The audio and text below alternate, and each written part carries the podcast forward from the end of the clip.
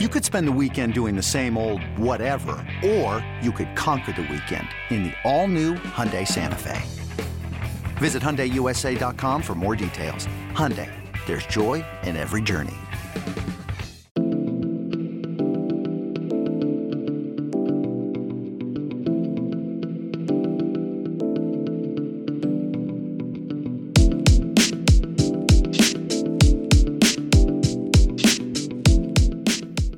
All right, welcome into the Hoist the Colors podcast. A another edition, another game preview edition as East Carolina gets prepared to host Charleston Southern, the first ever meeting between the two programs. Of course, I am Stephen Igo, the host of this podcast, the publisher of HoistTheColors.net. As always, we'll be previewing the upcoming matchup between the Buccaneers and the Pirates. It'll be the first ever matchup on the football field for these two programs. And we'll have a ton of questions to get to on the Hoist Colors message board as well. Got a lot of uh, interesting questions heading into a game like this, coming off the Marshall win, which we are still recapping on the site, along with looking ahead to Charleston Southern.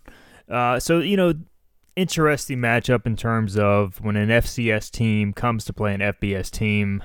In some ways, it, it's hard to really know what to expect. Of course, the FBS team, East Carolina in this case, is going to be favored. I still have not seen a line on this game as we record this at Thursday at 11 a.m.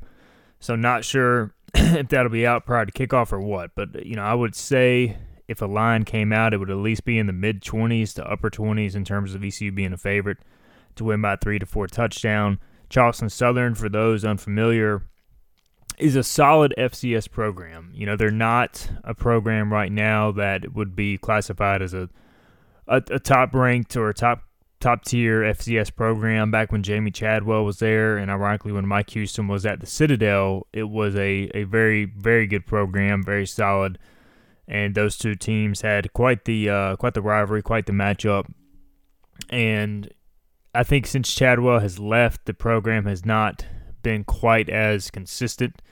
Uh, they do have some they, they, they do have some interesting players, which we'll get into they're they're an older team for the most part. They've got an experienced quarterback, a third year starter. So uh, he's played in FBS games before. It was in 2019. They played at South Carolina. I think they lost the game 72 to 10. So um, not the best experience for them there. But overall, it, it, this isn't a case where East Carolina can show up on Saturday and just roll the ball out and expect to win by multiple touchdowns. They're still going to have to go out, execute, play well in every phase because Charleston Southern is good enough to hang around in this game. And if you let a team like them hang around and get into the second half with it being a football game, then as the favorite, you start to press. The other team starts to gain confidence. So I think it is important for East Carolina to come out, put his foot down, establish early that uh, they're the better football team. Uh, we'll see how it goes on Saturday. Um, but you know, just looking at ECU coming off the Marshall win, I think the biggest challenge heading into this game is for a team that's not used to winning, especially in that fashion, how quickly mentally can you put that game behind you and focus on the next opponent? And listen, I know that the coaches and the players are going to say all the right things. Hey, we move on and for 24 hours, all that stuff. We respect our opponent. We treat Charleston Southern like any other team. The reality is they can say all that, but each individual has to have that mindset. And it's only human nature for them not to have that mindset in certain situation, especially with such a young football team. So we'll know early on Saturday with the intent, the way ECU plays, how they have approached this game, how they have approached this week of practice. I'm sure the coaches are drilling in their head. You can't take any anybody anybody for granted, and for ECU, which has lost to a pair of FCS teams in recent memory, James Madison in 2017 in a game that wasn't even a game. It was a bloodbath as James Madison, coached by Mike Houston, came to town and just ran through ECU. And then in 2018, arguably the lowest point in ECU football history when they lost to North Carolina A&T on that Sunday. Those two games stick with Pirate fans quite quite uh, quite vividly. I don't know, you know, the rest of this roster, most of those guys were not on those teams, but they should be able to look at the history and the lack of wins over the last three to four years and be plenty motivated by that. This is a chance on Saturday to get a win and get to two and two and set up a huge conference opener against Tulane. And if you get to two and two, you have another two game winning streak, similar to last year when they closed the year with wins over Temple and SMU, all of a sudden you kind of feel that momentum building, and maybe you have a bigger crowd versus Tulane. And if you if you stub your toe this week, you don't play well, even if it's a close game. But certainly, if you lose, you're going to lose a lot of that momentum, all of that momentum uh, against from the win over Marshall. So Pirates can't afford to let down this week. I think this does present a good opportunity to hopefully get some some more guys some playing time. Hopefully, rest some guys that have been banged up. Continue to work out some kinks We've got a lot of questions about players I would like to see in terms of, hey, who do you want to see this weekend that might not play in a normal game? All that sort of stuff. We'll get into that. So, Charleston Southern ECU, Saturday at 6 p.m. Good kickoff time. Lots of tailgating opportunities for you guys. Uh, check us out as always on the Pirate Radio pregame show. I'll be up there from 4 to 5 before heading over to the stadium. Um, and so I'm, I'm hoping as the year goes on, I can stop by some of you guys' tailgate. So if we can work that out, let me know. Hit me up on hoistthecolors.net in the private message section, and I'll uh, do my best to stop by and see some of you guys and say hey, and thanks for all the uh, the support over the years. Also, an interesting note is somebody on Hoist the Colors, I believe his name is Sam Weeks, started a GoFundMe campaign about the indoor practice facility and the need for one. And I believe it's already raised between two and three thousand dollars. And I get it, you know, an indoor practice facility is going to cost fifteen to twenty million just to have a pretty nice one. So this is just a drop in the bucket. But I, you know, the fact that you just started an unofficial GoFundMe page and it automatically or quickly has nearly three thousand dollars in the span of, you know, twelve to sixteen hours, I think speaks to the the want for people to give to a cause you know, I have heard for a while now, and, all, and all this came up. I should preface this on Wednesday. The forecast was terrible.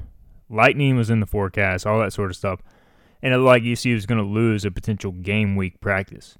And people can say, oh, how many times does it really lightning a year? How many practices do they really lose a year? You know, in reality, usually one or two, but that's one or two too many. I mean, you cannot lose game week practices in season you're at a huge disadvantage compared to your opponent because basically almost everybody ECU plays these days has an indoor practice facility. If they have severe weather, they can go inside and practice. ECU, they have to go to the freaking student rec center and a basketball court. You can't practice in a basketball court if you're a football team. So this has been a lingering issue. This is not the I want to make this clear. This is not the current administration's fault. This is not Jon Gilbert's fault, any of those guys. This is an ECU problem. This has been neglected for 15 years now. Skip Holtz talked about it. Ruff McNeill beat the table on it. I think he had a presentation for Jeff Compher about every year about why they needed an indoor practice facility, and of course Jeff Compher ignored it and wanted to build his Taj Mahal of press boxes instead. You know, and so we've gotten now. It just keeps getting pushed off, keeps getting pushed off. We've finally gotten to the point now where, you know, I've been you know, as a media member saying that this has been needed since I started covering the beat in 2010. This has been needed for, for well before that. And now we're 10 years later, still having the same issues, still having to lose in season practices, still being law or still losing some recruiting battles because you don't have that facility that every other team recruiting against you does. All they have to say is bring a kid on campus and say, hey, you see this indoor practice facility? If they're going head to head with ECU, they can say ECU doesn't even have one. Why would you want to go to a school that doesn't commit to football and give the players what they need to have success? So, whether that makes a, a difference or not, you know, is another argument. But I do think at the end of the day, it is a must. It is a need. It's been a need for about 15 years now. And and from what I've heard, I was saying this earlier. There is a plan by the current administration to kind of start a campaign. You know, ideally, I think ECU wants to have a winning season hope or a bowl appearance, get some real momentum behind the uh, football program, and then open a campaign to hopefully get that done in the next few years. But you know, I'm not going to quit talking about it. I'm not going to quit tweeting about it until it's actually done because I've heard too many times over the years of certain things happening behind the scenes that never come to fruition. This needs to happen. It needed to happen five to ten years ago. It definitely needs to happen now, and we got to quit waiting to act on it. And so I commend uh, Sam for starting the GoFundMe, even if it only raises a few thousand bucks. Hell, that's better than any administration has done for the past 10 to 15 years in regards to the indoor practice facility. So kudos to uh, the people that have already given to that. I would give to it, but seeing as I report on and talk to recruits, that uh, would be probably illegal. So I stay away from that stuff. But uh, it is what it is in terms of it needs to happen. It needs to happen now. All right, there's my tirade on that. I am going to now move uh, to our questions on the Hoist Colors message board. We'll transition to the questions, talk about East Carolina and Charleston Southern. And as always, I kind of let, when we get a lot of questions, I kind of let the questions dictate where the show goes. And uh, you guys ask good questions more times than not. And so we'll uh, we'll let that carry kind of a kind of us through a Charleston Southern preview, along with talking about some of the things we'd like to see for ECU heading into Saturday's game. All right, our first question from ECU Itna 04. Any players we need to know about? How is their offense and defense in regards to Charleston Southern? So, yeah, I mean, the biggest player is the quarterback, which is an obvious statement to say, but Jack Chambers gives Charleston Southern a chance in this game to make something happen because it's not like you're facing Gardner Webb from a few years ago that had a, a poor quarterback who could barely throw the football Jack Chambers is a great athlete, solid passer, but more dynamic as a runner than any quarterback ECU has seen this season. So you got to have a plan for him. He's led the team in rushing the past two seasons. This year he's second on the team, but he's got over 100 yards. Uh, he's got four touchdown passes to one interception, 60% completion percentage. J.D. Moore, uh, the running back, has 24 carries for 140 yards. He leads the team. But when they get inside the red zone, they really like to use uh, Chambers quite a bit in the running game. I like to use him all the time, but as he leads the team in 27 rushing attempts, but two touchdowns on the year. He's got the only two rushing touchdowns for the Buccaneers. Receiving wise, they uh, have Garris Schwarting, a 5'10", 190 pounder out of South Carolina. He's got eight catches for 158 yards, averaging 20 yards a catch, and he scored four touchdowns receiving. They've got five receiving touchdowns. He has four of them, so you got to be aware of him. Of course, on the defensive side of the football, linebacker Garrett Saya, 5'9", 210, so a little undersized in terms of height, but a tackle machine. He's had a, uh, a good start to the season, 17 total tackles already and a fumble recovery through two games. So you got a program here that has some solid pieces. I mean, I always say, and Donnie Kirkpatrick touched on this yesterday. I mean, if you're – FB, FBS, FCS, whatever. I mean, if you're Division One, which both these programs are in football, it is now Division One. It's just FCS versus FBS. You're gonna have quality players. You're always gonna have good people, good teams, good players, especially the front line skill guys. I think at the FCS level, a lot of those guys could play at the FBS level. Whether they be starters or not, I don't know. Usually, the biggest difference is in the offensive line and the defensive line. Uh, Charleston Southern does have a defensive lineman, Chandre Mims, the uh, older brother of ECU commit CJ Mims, a West Craven product. So he'll he'll be fired up. They have uh, a couple of receivers also from the 252, a couple of players from this area. So a lot of North Carolina kids that were overlooked in the recruiting process. So this is a very important game to them. Uh, make no bones about it. So they got some dangerous pieces again. Solid team. Two and two last year in the spring, six and six the year before that. One and one now. Had a quality win over the Citadel. Third year coach Autry Denton, just like third year under Mike Houston ECU, they're expected to improve. So they're a solid team, and they're capable of uh, of hanging in if ECU does not show up on Saturday. All right, Pat seventy two JG. He asked, could Jaquez Powell get some run in this game, or is he still too much in the developmental stage? He is asking about uh, the second year offensive lineman, Jaquez Powell, in case you guys don't follow recruiting or follow the roster extremely close, he's a uh, second year offensive lineman out of uh, Southwest Edgecombe. Really liked him in high school. Good athleticism for an interior offensive lineman at that level. You know, he's played some tackle, played some guard and center, really done a little bit of everything for Coach Shankweiler on the practice squad and early in his career in spring ball and everything. I think Jaquez, you know, if he's going to play in a game, and assuming he's healthy, I you know was not able to attend practice this week. I you know this would be a, the one game you would like to get some of those younger linemen in. Uh, I don't know exactly where he sits on the depth chart. He's not listed on the two deep, but that doesn't mean he couldn't play Saturday in a certain situation. he's probably more third in line at one of those O line spots right now. So, uh, you know, ideally, you, you would like to get your second string offensive line in there on Saturday, maybe even your third string in a couple spots. So we'll see. I mean, I think he's still a year or two away in terms of development from really competing for a, a, role on the offensive front. But um, in a game like this, if the score gets really out of hand early on, you could see three deep players in terms of multiple positions getting some playing time. It just depends on how the game develops.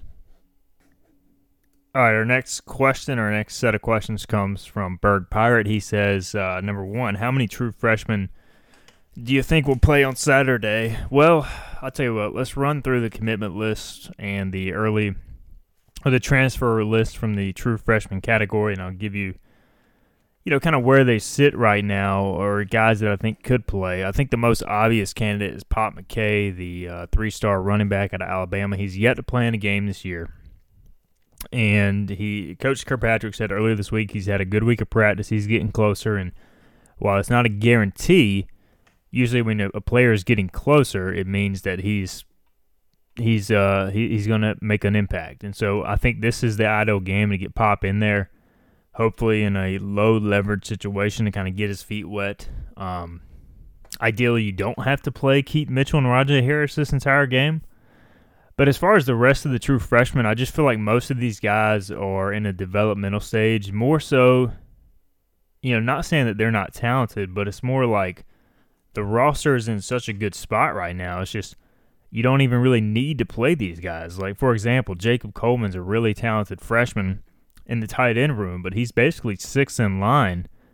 So how do you get a, a six stringer or, or somebody who's way down deep on the depth chart? How do you get that person in the game? Maybe in a game like this, you dress them out and you say, hey, if we're up 35 3 in the fourth quarter, we just get them a rep. But ideally, you want to redshirt most of these guys too. Walter Simmons, the third, another one, the quarterback. You know, he's mainly running a scout team this week against uh, against the ECU defense, kind of acting as Jack Chambers, and so he's he's looking at a redshirt year. But if you want to just get him some game experience, hell, throw a special package out there on the second or third drive and see how Charleston Southern handles his athleticism. I mean, you could do stuff like this ideally in a game like this. Um, but I, you know, I think more than not, you're going to see most of these guys just sit out in redshirt this year. Uh, Richard Pierce, young offensive lineman. He's probably at a point where he could play if needed. Um, Troy Lewis has looked pretty good in practice as a receiver, so I'm not sure exactly where he sits on the wide receiver depth chart. You know, these offensive linemen like Caden Clark, Ke- Phillips. Phillips has missed a lot of time due to injury. Clark is uh, developing as well, so they're probably not going to play. Cruz Temple, he's he's in a red shirt type of stage right now. TJ Lockley is a guy who maybe you could experiment with in a game like this, but is likely looking at a redshirt year. And then you look at the transfers. You know, Jari Patterson, we've yet to see him appear in a game this year, but he's he's made plays in practice and he's still learning the playbook. The wide receiver transfer from Marshall. This might be the type of game where yeah, you want to redshirt him, but yeah, you also want to get him in a, a game and see what he can do. Maybe the light clicks on once he's under the light. So maybe you see Jari Patterson. He's been traveling with the team. He's been uh, a part of the walkthroughs, all that sort of stuff. So he's he's at a point where he could play. Uh, we've seen Jamani Wilson on special teams, the Marshall running back transfer. Maybe he gets a running back carrier to this game. Tyree Saunders, Ray Rose, a pair of uh, wide receiver transfers from Virginia Tech and North Carolina, respectively. They have yet to get in the game. They have not traveled. But in a home game like this, if you're down to your second string offense at some point in the second half, you could get those guys in the football game. Uh, as far as other true freshmen, of course, you're going to continue to see Slade Roy, the long snapper. He's taken over and done a really good job as well. So, uh, again, I don't think you're going to see a lot of true freshmen. I mean, you're just not at a point in the program where you need to burn those guys or throw them out there before they're ready, like maybe in past years. Uh, number two, is this a game where we try to get Owen Daffer some easy field goal attempts to boost his confidence? You know, uh, it just depends on how the game flows, Berg. I mean, it's. I don't think you script out, hey, we're going to, once we get at the 20 yard line, we're going to run the ball three consecutive times so we can boost Daffer's confidence here. I mean, I just think it's. And do you really want to settle for field goals against a team you probably feel like you should be able to convert against? So I I, I don't know. I mean, yeah, you you want to build his confidence, but I think you ju- that just sort of happens naturally. I don't think you can force that one way or the other. Um, you know, we saw them attempt to kick late against Appalachian State when the game was out of hand to maybe do that. So, I, and I think Owen's pretty confident for a freshman kicker. We've we've heard it from Coach Houston. He's kind of a laid back, chill dude. So I don't think he's a a guy that really needs that much confidence. I think it's just more he's just going to continue to grow with game experience. Uh, Berg, number three, he's setting the over under for quarterbacks that play at two and a half. Am I taking the over or the under? Man, I'm going to take the under. I think it'll be Ahlers, and then uh, we'll see Mason Garcia in the fourth quarter. And I'll roll with that. You know, ideally, you get Stubblefield or Flynn in as well, but I mean, you, you got to be beating a team severely to see three quarterbacks in a game like this. So I and they really need to give Garcia a lot of work if he's the, the number two guy, which he is. So I think you go with two, and ideally with Garcia, he's not just in there to hand the football off. He's in there to run the offense at some point in the second half, and we'll see again what the score is and, and all that sort of stuff. And um, you know, it could be a 24 to 10 game in the fourth quarter, and at that point, you can't pull your starters. So we'll uh, continue to monitor that as the game goes along. All right, Tarbell Bill, how important is it for us to friggin'? Nice job there, dropping a friggin' in honor of Coach Houston. Uh, come out big and get our backups, especially our quarterbacks, some game experience in this game. I mean, I don't want to overlook them, but realistically, we should have the opportunity to have them run multiple series in this game. Um, you know, we kind of touched on this just a second ago, but yeah, I, I think it is important. Anytime you can get those guys playing time in a live game setting, most of them for the first time in their career, is critical. I mean, it's you, you do just need to take care of business and win this game. That's the most important thing. So, you know, just because you're up three touchdowns in the second quarter doesn't mean you need to start subbing in a bunch of guys just to get them game experience. You got to make sure the game is in hand. But yeah, ideally, it is important to get those guys experience because this is the one opportunity on the schedule where you look at the game and you're most likely going to get that opportunity or have the best chance to get that opportunity. And so, um, yeah, I think it's critical. You've got a ton of young guys on defense that are still really developing on the fly, especially in the front four.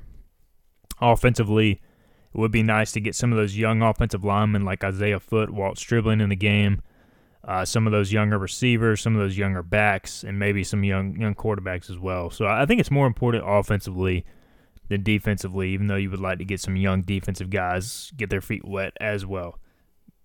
Uh, Dover Pirate, what players are you most excited to see when we get in the garbage time?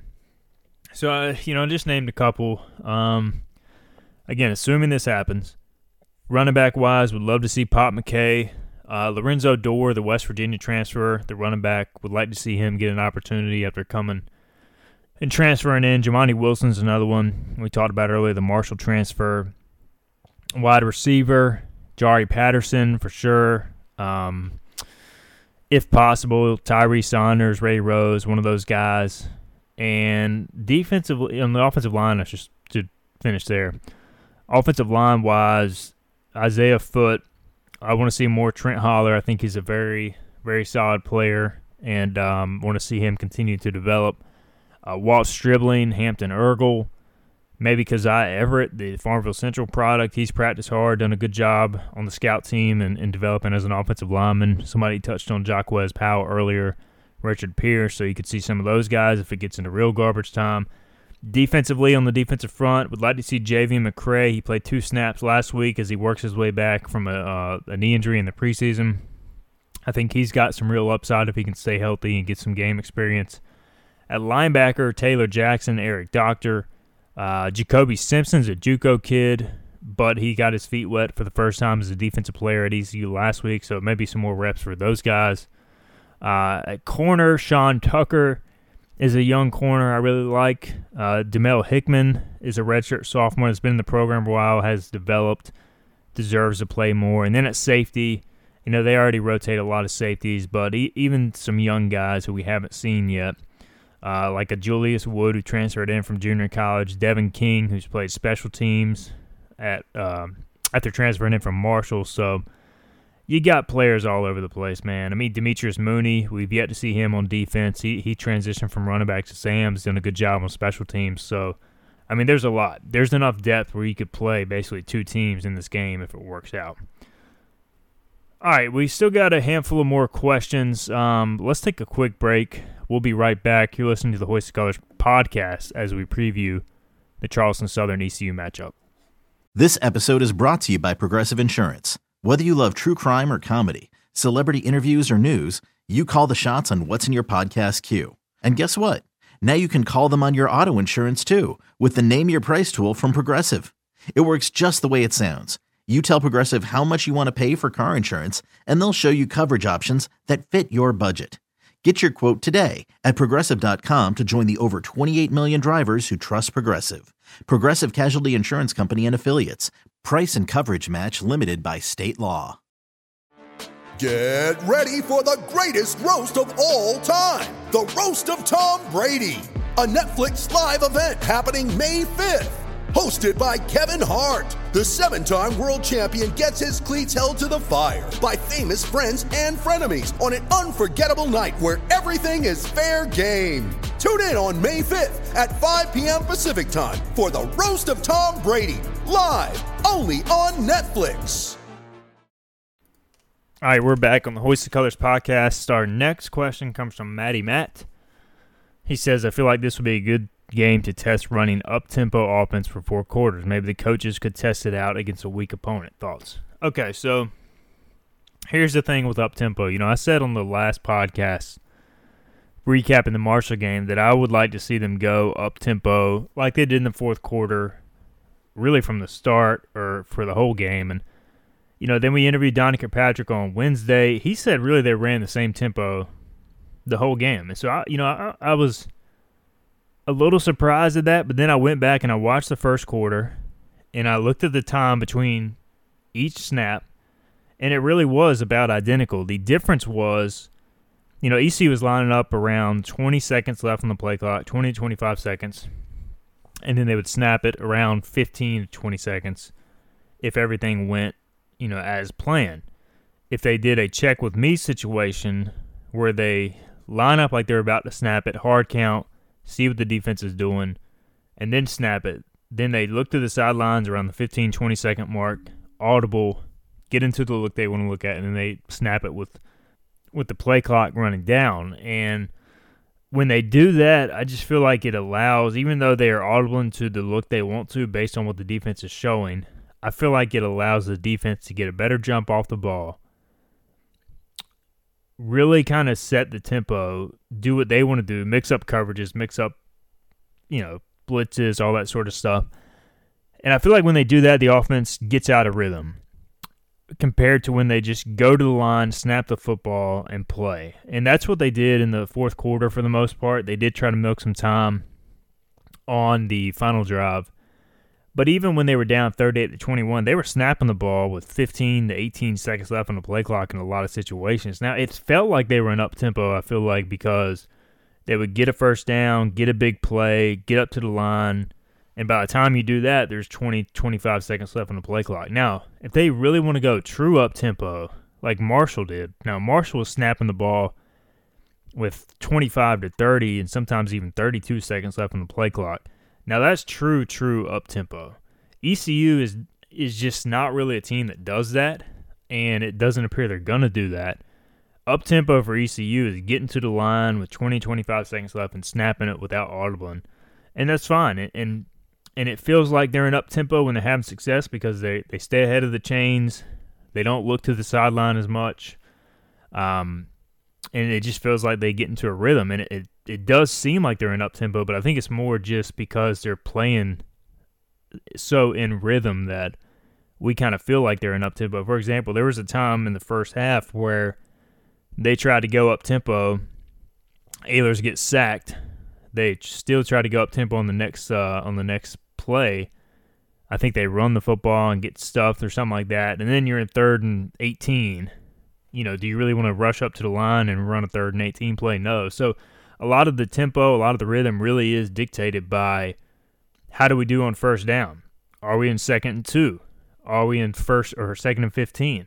Are we in first and 15 after a false start? So a lot of it is kind of tied into the the the pace of the offense is tied into the success of the offense. And once they get into a rhythm, it's more easy for them to kind of run that tempo. But I would like to see less check with me unless it's really maybe a crucial third down call. Like I feel like at times ECU is better off on third and short, just rushing to the line and firing off the ball and jamming Rahjai up in there.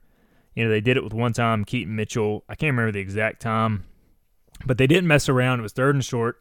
they they got the play in. They rushed to the line. They ran Keaton Mitchell off the guard for an easy five yards on third and short, even when the defense probably knew it was coming. So less overthinking, more playing is how I would phrase it now after rewatching the game. After the game, I said I want to see them run more tempo. I feel like they run the same tempo for the most part. Coach said that when they tried to go really fast, they actually end up screwing up a couple times. So maybe there's still more up tempo, true up tempo in there, but to me, it's more about just playing free, playing fast. Don't check so much. Just get up to the line, go with the original call, play. And in a game like this, where you're playing a weaker team, you should be able to just get up to the line and play. You should not have to outthink Charleston Southern. And ECU offensively has to get to the point where they believe in what they're doing so much that it doesn't matter what the defense is playing, it doesn't matter who the defense has. And you always have to take into account matchups and all that sort of stuff. I get that. But if you're ECU, you just play your game. That's what great offense is doing. App State doesn't give a damn about what defense you're running. They're going to run the stretch and they're going to run play action and they're going to have success with it. ECU's got to get to the point where they have that mindset. We're going to do what we do. We'll take advantage of certain looks, but our base offense is going to line up. We're going to have success doing what we do and quit overthinking it so much. I think that's part of the problem right now with the inconsistency we're seeing with the ECU offense. So I don't know if I answered your question, Matt, but that's kind of my my take on it. And I always call you Matty Matt. I know it's Matey Matt. I always mess that up, so sorry about that. All right, our next comment comes from St. Pete Pirate. He says, No questions that haven't been posted already. Uh, some good ones from Berg Pirate. I wanted to share, though, that I always look forward to these podcasts. They've helped me get through some especially rough weeks I've had lately. Whenever one of these podcasts comes out, I know it's close to the end of the week and Pirate football is near. It's one thing I can put my on my headphones during the day that makes work a little bit easier. Well, St. Pete, uh, love uh, love that comment, man. Even though there's no question there, always appreciate comments like that. Hope things are going well with you um, for whatever tough times you're going through. You know, the best thing about Hoist the Colors is I do feel like we are a family. I mean, yeah, a lot of our posters are behind usernames or whatnot, but you know, when we host these podcasts and take questions from you guys, it does kind of feel like a community, a family. Uh, I do think we're all here for each other. You ever need anything, feel free to reach out. And um, I'm sure whether it's through me or through our other posters, we'll be more than happy to support you in any way possible. I mean, I know for for me, I listen to a Denver Broncos podcast that is very similar, where they kind of let questions dictate the podcast, the show, and it is kind of that community feel. And I feel like you know, it, it, it's that way as a listener for me when I listen to the Broncos podcast that I, I, I tune into. I feel like uh, I try to make this the same way. So I uh, hope everything you're going through is um, you get through it okay, and you know, just know that we're we are always here for you, whether it's Pirate Athletics personally. We'll always do what we can to support you guys, and and thank you guys for uh, for your support and always tuning in and counting on us. All right, Butner Pirate 25. He has a few questions. He says, agree or disagree on calling a game someone's Super Bowl? Uh, in principle, I disagree. You know, I'm just not, for the most part, a huge fan of that. I mean, but it, the reality of it is, it it is a Super Bowl. Whether it is the Super Bowl, I don't know because they also played Georgia at the end of the year. But I think most realize Charleston Southern doesn't have a chance in hell at Georgia they probably feel like they have a chance at ECU. So I think that they'll give everything they have in this game. A lot of these players were North Carolina kids. They were not recruited by ECU, maybe wanted to be, so they'll be fired up.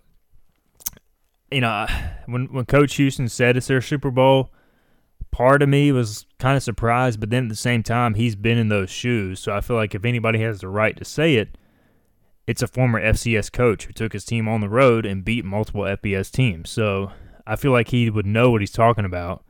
Uh, I'm not a huge fan of it because I feel like when teams say it about ECU, about NC State, North Carolina, it uh, is not necessarily true.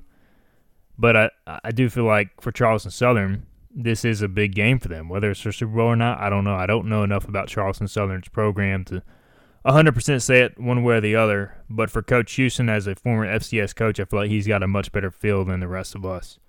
Uh, another question from Butner Pirate. He says, "What's the minimum amount of points scored to feel good about the offense?" Uh, 38. I think 38, high 30s. If if you score there, you at least feel pretty good about the day you had. I mean, ideally you score in the 40s, but I would say 35 to 38.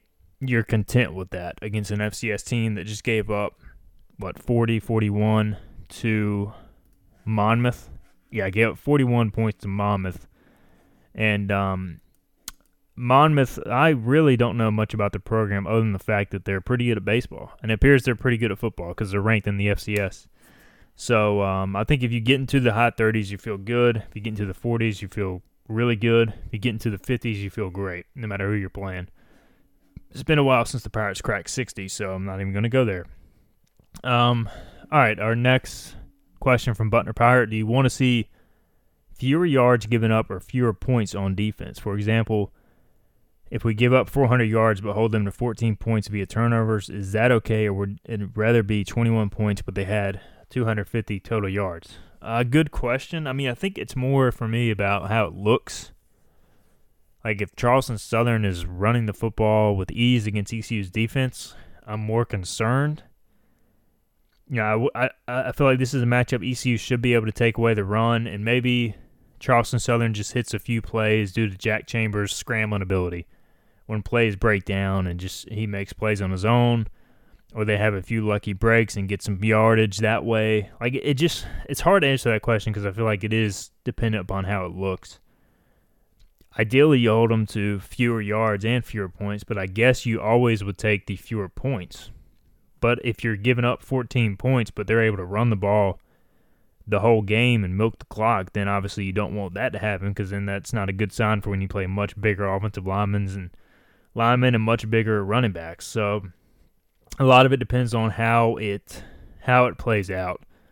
But I guess more times than not, you definitely take less points because it looks better on the scoreboard. And really, how many yards you get up doesn't technically matter it's more about at the end of the day what's on the scoreboard. I mean, that is what dictates the final result of the game. So you, to me, you always go with the, the fewer points, but you also want to see fewer yards because in reality, the more yards you give up on a consistent basis, the more points you're going to give up in the end. So, good question there.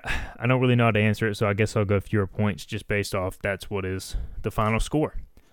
All right, SC Johnson 0408, he's got a couple questions, or he's got one question. How disappointed would you be if Holton Ahlers plays the entire game? I do not mean this as being negative towards Holton in any way. Um, I would be very disappointed because, A, I want to see Mason Garcia get more game action.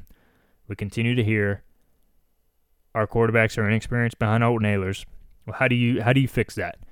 you get to a point as a program where you take care of business in games like these and you can get the backups reps. So, yeah, I would like to see that happen on Saturday. Is it a guarantee? Absolutely not. But I certainly would like to see it. And so I would be disappointed if Holton plays the whole game because that means you never put Charleston Southern away. And that means you never operated at peak efficiency against a quote unquote lesser opponent. So hopefully it's 35-7 going into the fourth quarter or 42 to 10 or something and we can see another quarterback at some point. It just depends on how the game is unfolding, but I would be disappointed if we don't see another quarterback. All right, Coastal Juan, he asked uh, a couple of questions here. Or he's got one question and then he's got a lot of comments, which is always good. He said, "What's a realistic expectation for this game? Meaning, what kind of stat line slash score would make you feel great, okay, or worried?" Uh, he says, "I watched their their game against Monmouth from last week. My takeaways were, first of all, kudos to watching their game versus Monmouth. I will say I've researched Charleston Southern. I've rewatched the ECU Marshall game. I have not watched Charleston Southern. So uh, you know more about Charleston Southern than I do. So uh, I commend you for that. Uh, pros, their quarterback, according to Coastal One, is mobile and fast. Their bread and butter is the read option, more successful on the ground. Their defense is decent against the run for that level, and they are pretty good tacklers. Cons, they seem pretty bad in the passing game. First play of that game was a pick that didn't count because refs said it touched the ground. Chambers ended up throwing another one that did count. They look small, even by FCS standards, even with poor technique. Monmouth line was shoving them around pretty easily out there. Their secondary wasn't great against the pass. And that's the end of his cons. He says, Now I know they're playing a top 20 Monmouth team, but I really wouldn't expect them to be competitive unless we're A, sending a lot of depth out there to get reps, or B, we play a terrible game. To me, if the ones give up 10 points, I'm terrified about Tulane. Would love to hear your expectations. Okay, so, you know, the 10 points thing again, we kind of touched on this earlier. How are the 10 points given up? You know, is do you give up 10 points on the first two drives? Do they score a, touchdown on a fluke play? Or are they marching down the field, consistently getting first downs on two consecutive drives to get 10 points against your first string defense? Then I'm concerned. A lot of times in games like these, an FCS team will have one good drive early, and then the defense will adjust, and then it's, you know, they pretty much shut them down the rest of the way. So for me, if ECU is giving up multiple sustained drives with their number one defense, then I'm worried.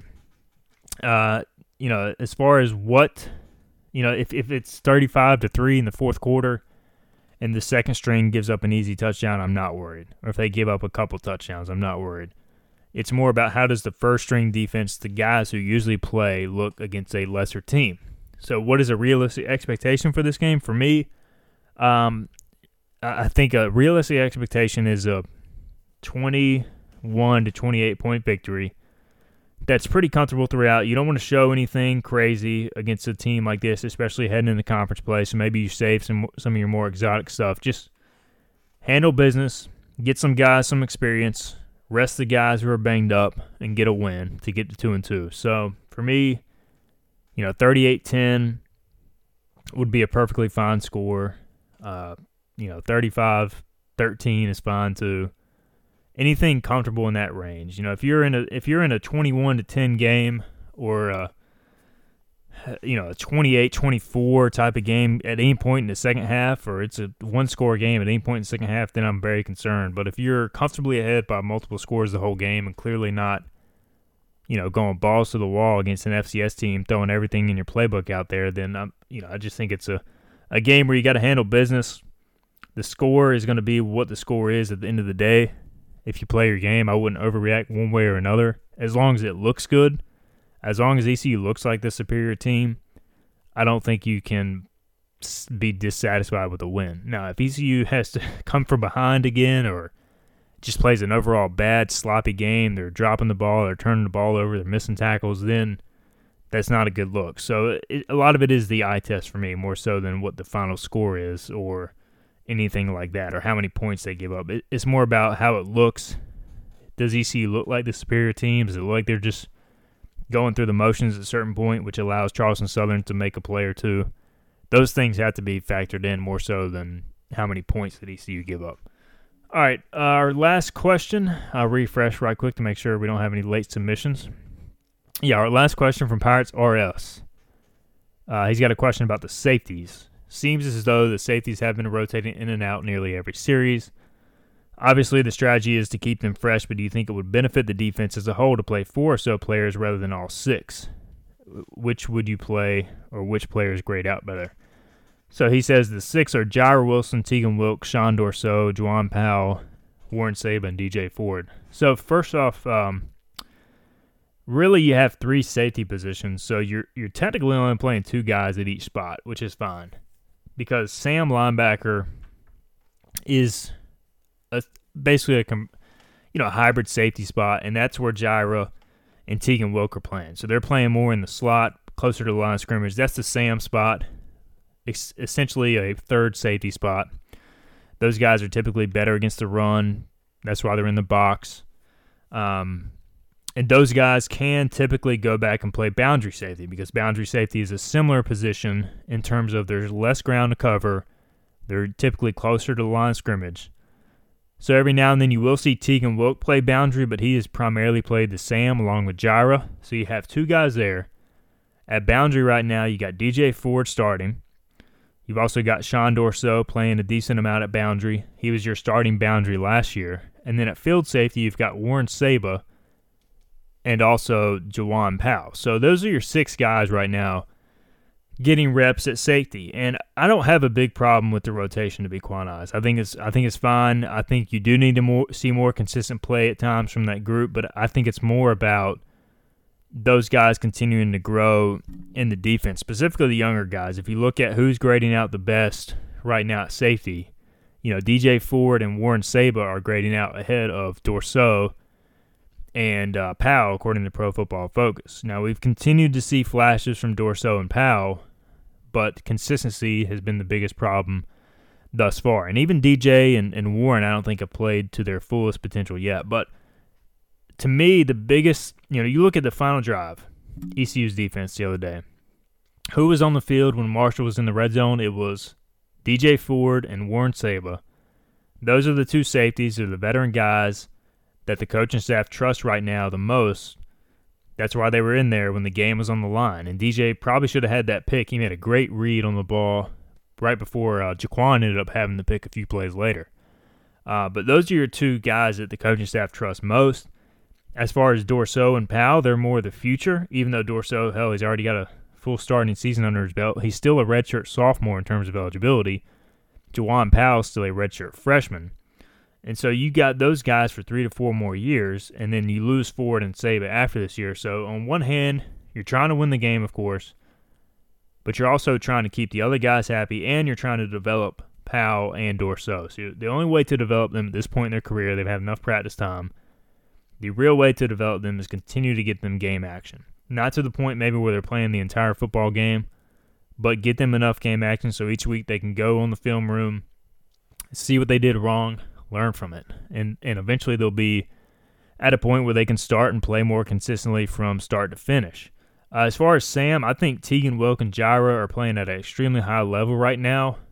Both of them are. Um, the one thing I'll say is with Gerard Stringer on his way back, if he's able to get back healthy and, and ready to go, I think you might see him and Jireh more at the Sam, and they could play Tegan more at the boundary along with DJ Ford. And so you could see uh, Tegan get some more safety reps, more so than the Sam reps. So, um, you know, as far as the rotation, though, uh, to answer your question, I'm fine with it as long as they pick their spots. And I just think today's college football, you got to have depth at every position. And you could even play more guys there, but I think playing two at each spot for the most part is fine and adequate for what ECU is doing defensively. And um, you know, they're, they do do a lot of coverages. They do a lot of blitzing, so there is a lot on the safeties' plates. And I still feel like that, that group as a whole is continuing to progress. Still the second year in the system. We've seen some errors, but at the same time, there's also been a lot of plays where they've made some good plays and they haven't finished picks. Both Saba and uh, DJ Ford had an interception go through their hands last game. So could have had five turnovers just on those two plays alone if you make them. Still had three, which is a very good day. And uh, if you force three plus turnovers every week, no matter how many yards you give up, you're going to be in pretty good shape. So I think the safety position is growing. I think they're handling it fine. Quite honestly, would you want to see more consistent play from the safeties? Yeah. I would like to see more consistent play from the linebackers. Uh, the corners have struggled at times. I would like to see more consistent play from the entire defense. So hopefully, as the year goes on, they'll continue to progress. And I think this weekend will be an opportunity to to really kind of correct a lot of those issues and fix some of the numbers, help their stats a little bit, and then you go into a, a big Tulane game, which throws a lot at you uh, offensively in terms of uh, defensive prep. So that'll be a big test here in a couple weeks. So uh, hope I answered your question. Pirates are us. All right, that'll do it for the Hoist the Colors podcast, and lots of good questions once again from you guys. So I appreciate the uh, the time to uh, to come on the site and ask those questions. Also, appreciate you guys tuning in each and every week as we preview Charleston Southern and ECU this time around. And as always, we'll have a post game chat. With it being a Saturday night game, probably we'll have the post game chat up sometime Sunday.